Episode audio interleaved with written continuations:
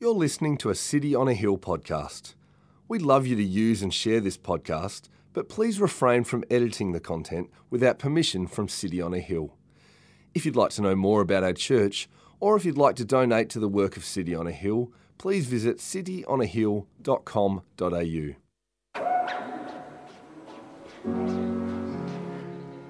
And Jesus came and said to them, All authority in heaven and on earth has been given to me. Go therefore and make disciples of all nations, baptizing them in the name of the Father, and of the Son, and of the Holy Spirit, teaching them to observe all that I have commanded you. And behold, I am with you always, to the end of the age.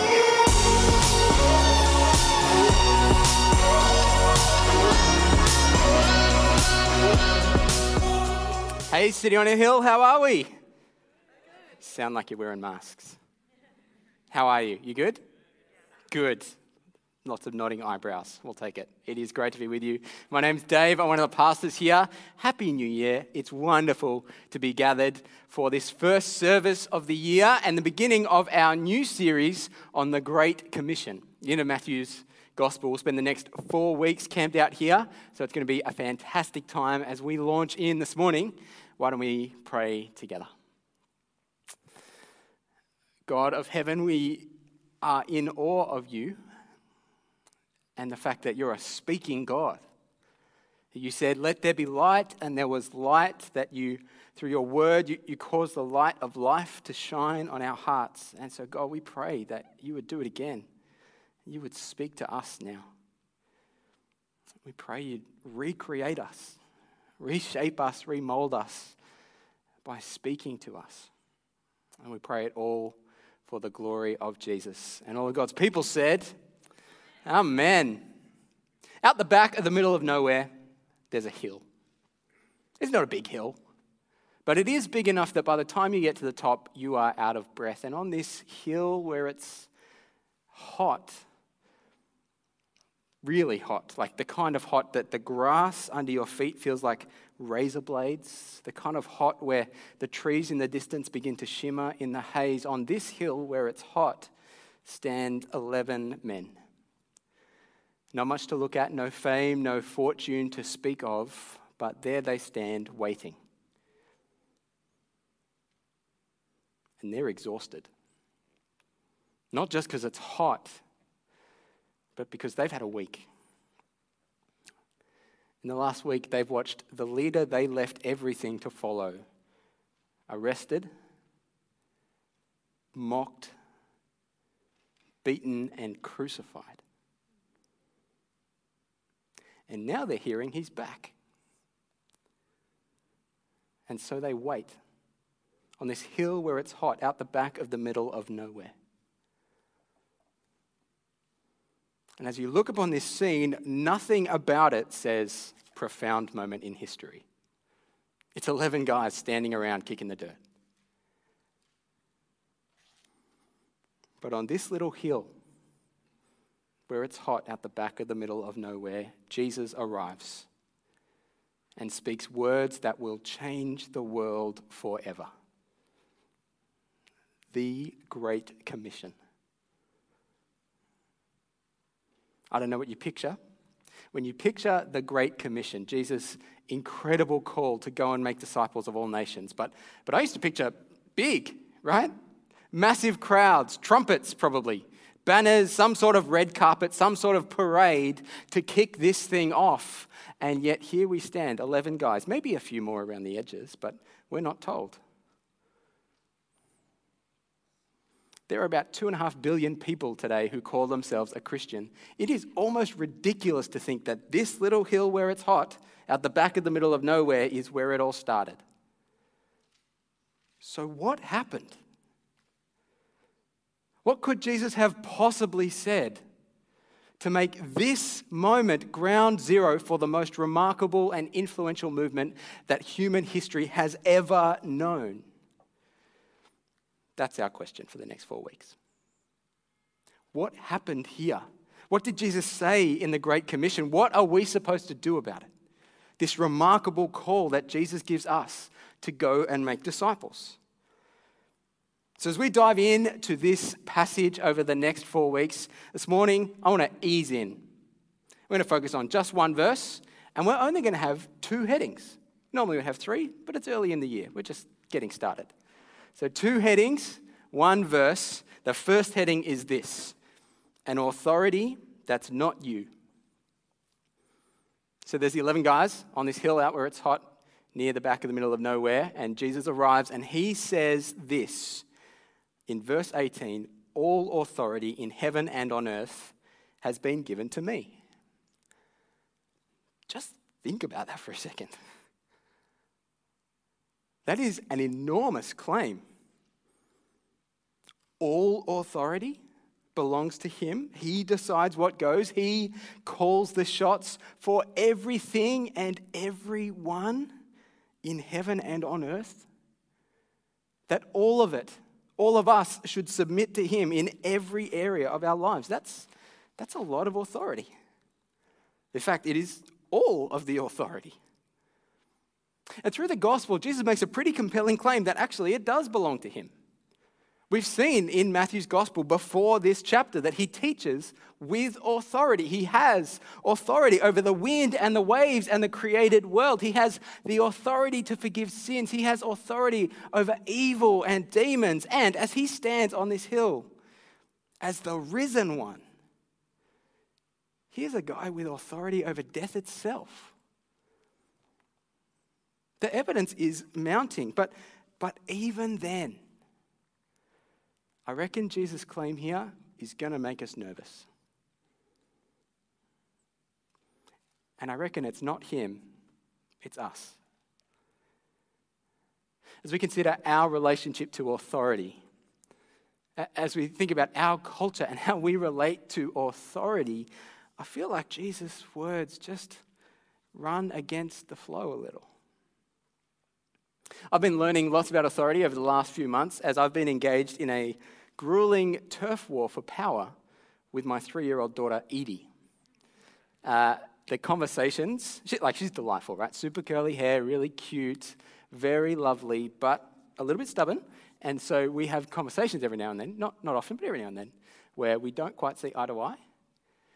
It goes something like this Edie, time for bed. Why don't we do one story and then we'll go to bed? And she says, Daddy, I want 10 stories. Okay, Eddie, that's a lot of stories. I don't think we have time for 10 stories. Why don't we do two stories and then we can go to bed? No, Daddy, I want 10 stories. All right, Edie, it's late. You're tired. I'm tired, and I've got to go and write this conversation into the sermon for Sunday. So we need to call it. Why don't we do three stories and then we'll go to bed? I know, I know, I know, I know. How about this? 68 stories. I can tell at this point, these negotiations are not going well for me, and so I have to put an end to it somehow. I say, Edie, look, I'm really sorry, darling. We'll do more stories tomorrow, but we're going to do three, and then we're going to go to sleep, okay? That's just how it is. And she comes up with the trump card the argument that defeats all other arguments. She says, No, Daddy, that's not my plan. Doesn't matter whose plan is better. Doesn't matter if my plan's a good plan or a bad plan. The fact is, it's not her plan, and that's the problem. I reckon that's a little window into the human heart, isn't it? That from time to time, we all want to rebel against authority imposed on us because that's not my plan. This inclination lies in all of us to resist submitting to someone who's not me. Now, I reckon we've seen this pretty vividly over the last couple of years, haven't we? I can't remember more passionate or well attended protests in my lifetime than the ones about the pandemic powers bill of recent months. Whichever way you lean politically, we have to admit that people cared about this a lot because it's a question of how much authority we're going to give someone else, of whether we're going to submit to someone else having power over us. I think the passion comes because we're nervous. We're nervous about governmental overreach. We're, we're nervous about giving too much authority to anybody. And so we make ourselves the authority instead. It's a Canadian philosopher named Charles Taylor, and, and he says we've moved from an age of authority to the age of authenticity.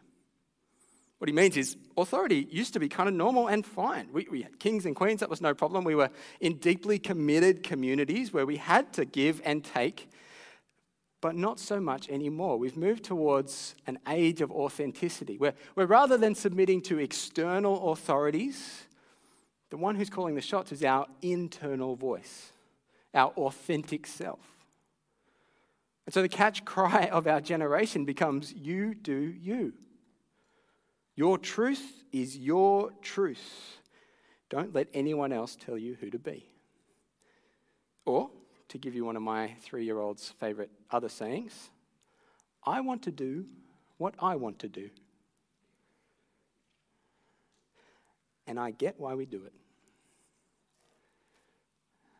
I, I, I totally understand it. it. It's just less scary that way than submitting to the authority of someone else, than giving someone else the power to call you sh- the shots, because, because submitting to someone else's authority makes you vulnerable.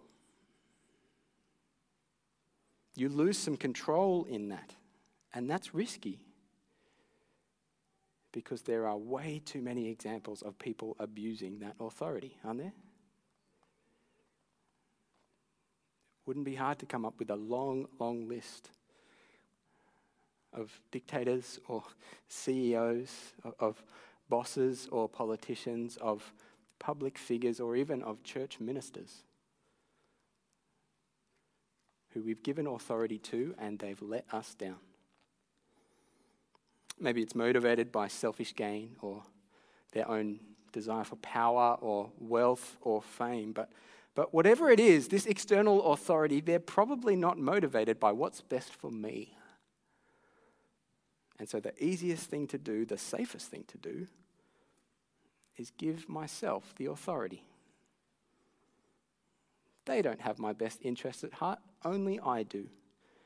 And so I should be the one calling the shots. At least that's the logic. I think that's, as far as I can tell, a pretty common theme in our culture. But we have to admit, as we look at verse 18, it's not what Jesus is saying. In fact, it, it, butts up against it pretty hard because he claims to have all authority in heaven and on earth. And when he does that, he claims to have authority over you too, over all of us. If it's all his, having any other authority before him or above him is out of step with reality.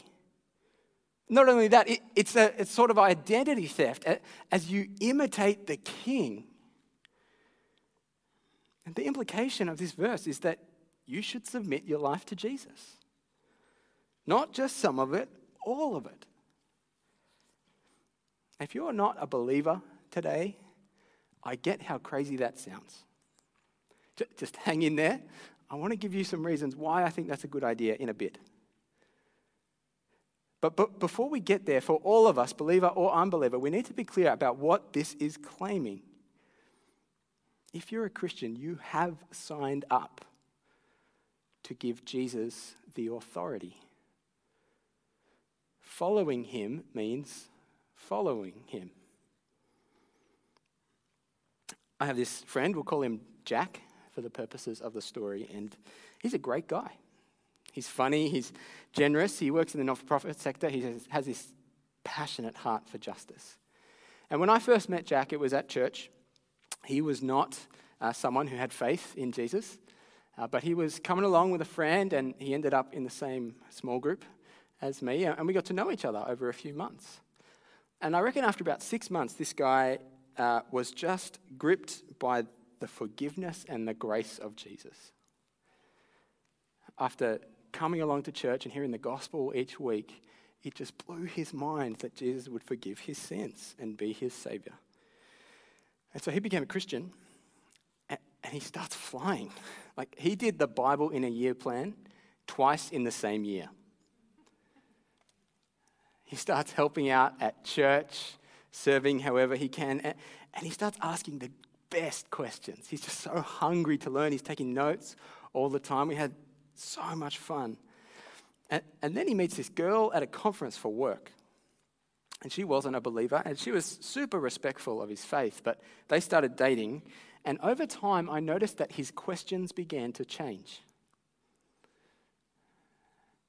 The question came up what, what does the Bible say about sex before marriage? Which is a fair enough question.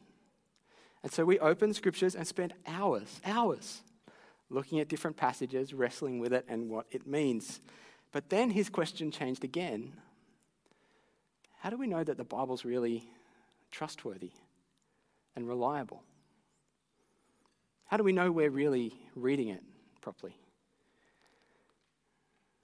Then he starts reading all these obscure blogs and liberal theologians who have very strange ways of viewing things, and, and they did seem to gel a little more with his way of viewing the world, and, and eventually starts going to a different church that talks more about the stuff he's passionate about. Now, I, I don't know where he's at with his faith. Uh, it's not for me to make judgment on that, but I do know that I noticed a pattern. I, I spent hours with this guy, and it seemed to me that he was unwilling and unable to accept any answers or positions that were different to the ones he already held. I'm not the perfect arguer. It wasn't that I had perfect arguments, but, but I could not see a way for him to change his mind about anything based on what he read in Scripture. And it was a painful reminder that it's possible to build a faith that fits your worldview instead of building your world around Jesus. It's possible to make the teachings of Jesus submit to you instead of the other way around. Now, a, a word on deconstruction and asking big questions of your faith, I think it's great. Christianity is big enough to handle big questions, and if you've got them, you should ask them and ask them honestly. We shouldn't be afraid of asking big and scary questions. But be aware that if you know what you want the answer to be before you start, you're going to be really suspicious of that. If you're going to ask big questions, you have to be open to what the answers might be, not what you want them to be. So I watched as this guy was just unwilling to do that. And, and I watched as he made the teachings of Jesus submit to him instead of the other way around. See, it's, it's kind of cute when my three year old says, That's not my plan. I want to do what I want to do. less cute when we all do it in our own ways. When we see that the impulse is alive and well, even amongst those who call themselves Christians. In church, you'll often hear people talk about Jesus as Lord and Savior, right? If you win a Logie, you're supposed to thank Jesus, your Lord and Savior. Congratulations, by the way. That's a big deal. Logies, nice work. Good job, you. But you're supposed to thank your Lord and Savior Jesus, right? And the question is are you okay with both parts of that? Are you okay with Him as your Savior and your Lord?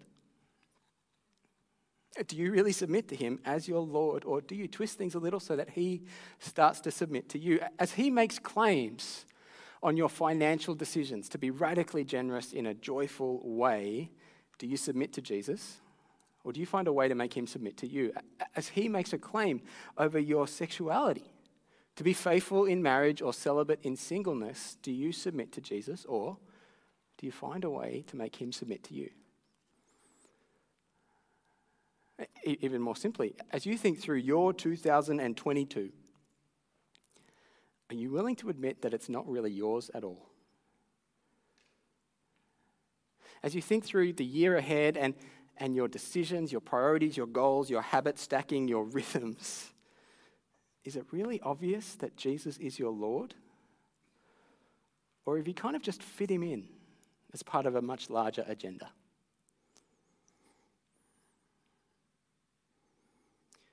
Jesus didn't just come to be your Savior, He came to be your Lord as well, and all authority belongs to Him. But here's the thing I think that's really good news. I think that's really good news. Partly because the other way is crumbling around us, isn't it? As we take the steering wheel of our own lives, as we become increasingly individualistic, as we throw off the shackles of all authority that we can, we've never been so anxious or lonely as a society.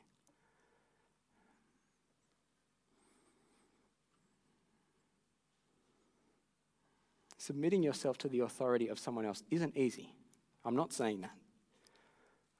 And I know that sometimes it doesn't work out, and that can make authority difficult to trust. But authority is not wrong. It's just a question of whether it's a good or bad authority.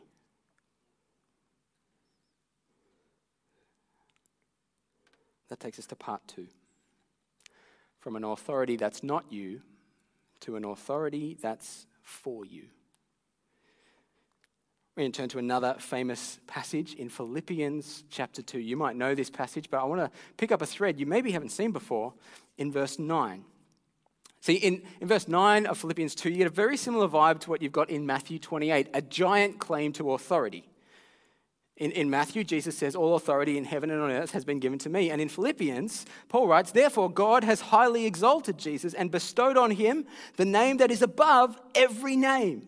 So that at the name of Jesus, every knee should bow in heaven and on earth and under the earth, and every tongue confess that Jesus Christ is Lord to the glory of God the Father. Sound familiar?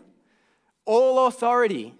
Every knee should bow. Everything and everyone in heaven and on earth and under the earth should submit to this guy. But notice why.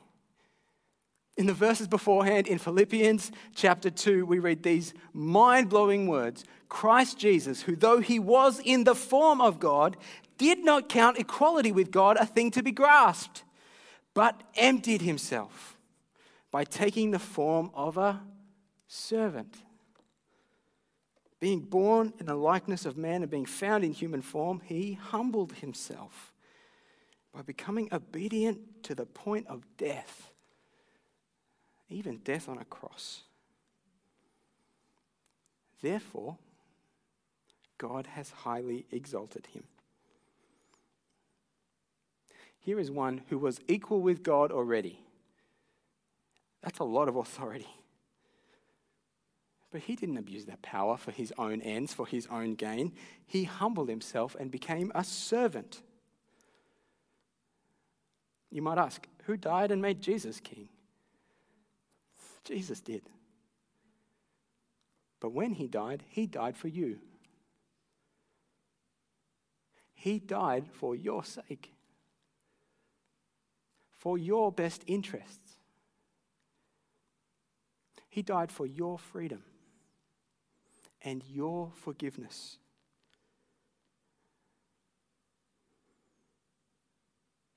That is a love better than any kind of love you will find in, in an authority figure, whether it be a CEO or a, a boss or a mother or a father.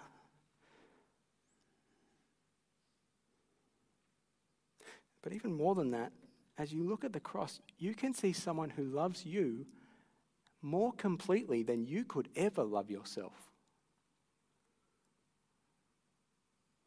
So, why wouldn't you trust him? If you've ever doubted that the authority of Jesus was in your best interest, if you've ever doubted that he was worth following, look at the cross and see a king who loves you more completely than you could ever love yourself. And then consider submitting to him. This is what Paul has in mind, I think, in another passage that makes us nervous. In Ephesians chapter 5, when he talks about marriage, he writes, Wives, submit to your own husbands as to the Lord. For the husband is the head of the wife, even as Christ is the head of the church, his body, and is himself its Savior. Now, as the church submits to Christ, so also wives should submit in everything to their husbands. Make you nervous? It, it does for me. And when I was first wrestling with this passage, I, I will never forget trying to work it out. And so who do I talk to about this? I know, I'll talk to someone who's a wife. And so I asked my mum, Mum, what, what, do you make of this submission thing that Paul's talking about? How, how do you go with that? I'll never forget what she said. She said, Dave, your dad is so kind and he loves me so much. Why wouldn't I submit to him? Suddenly, this started to make a little bit of sense. It's exactly what Paul has in mind. In the next verse, he goes on to say it Husbands, love your wives as Christ loved the church and gave himself up for her. This is not a self seeking kind of love. This is not a love for selfish gain. It's radically self giving, incredibly selfless. And when that's present, the whole thing can work. It's the only way that can work. What we see imperfectly in part in marriage, we see perfectly fulfilled in Christ. It's a big claim that all authority in heaven and on earth has been given to me. In fact, that's a kind of authority that should make you nervous, unless Jesus is the kind of king you can trust. And he is. Because he died for you. The Son of God, crucified for my sin that's not my plan. But it's better than anything I could come up with myself. Because He loves me better than I do.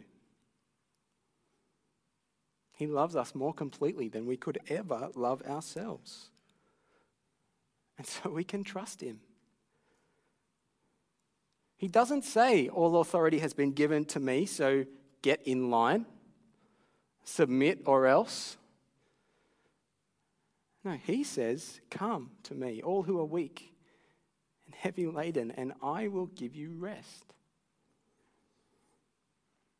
All authority in heaven and on earth has been given to me, and I have come so that you would have life and life to the full. All authority in heaven on earth has been given to me, and I came not to be served, but to serve.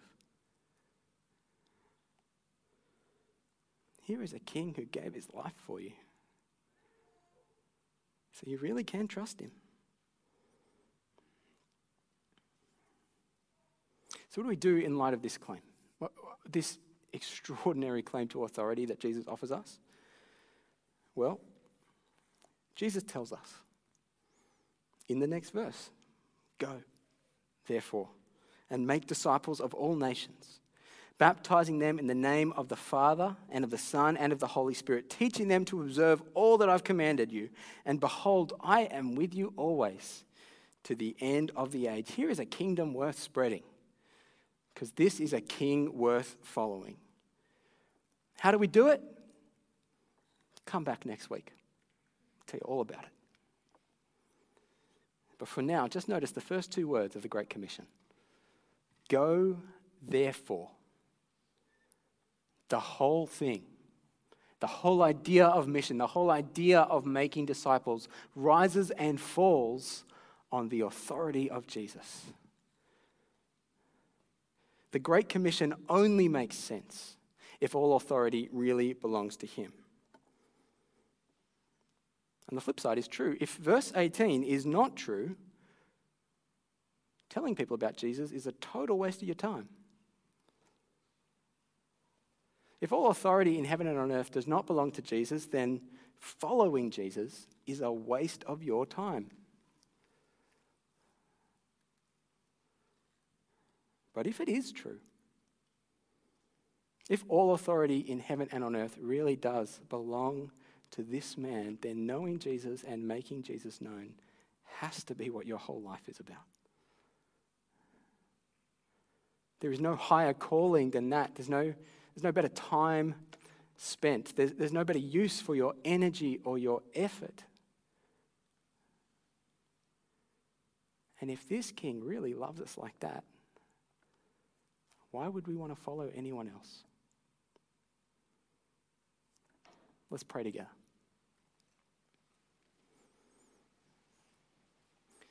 Lord Jesus, we praise you that you died for us. You loved us enough to give yourself for us.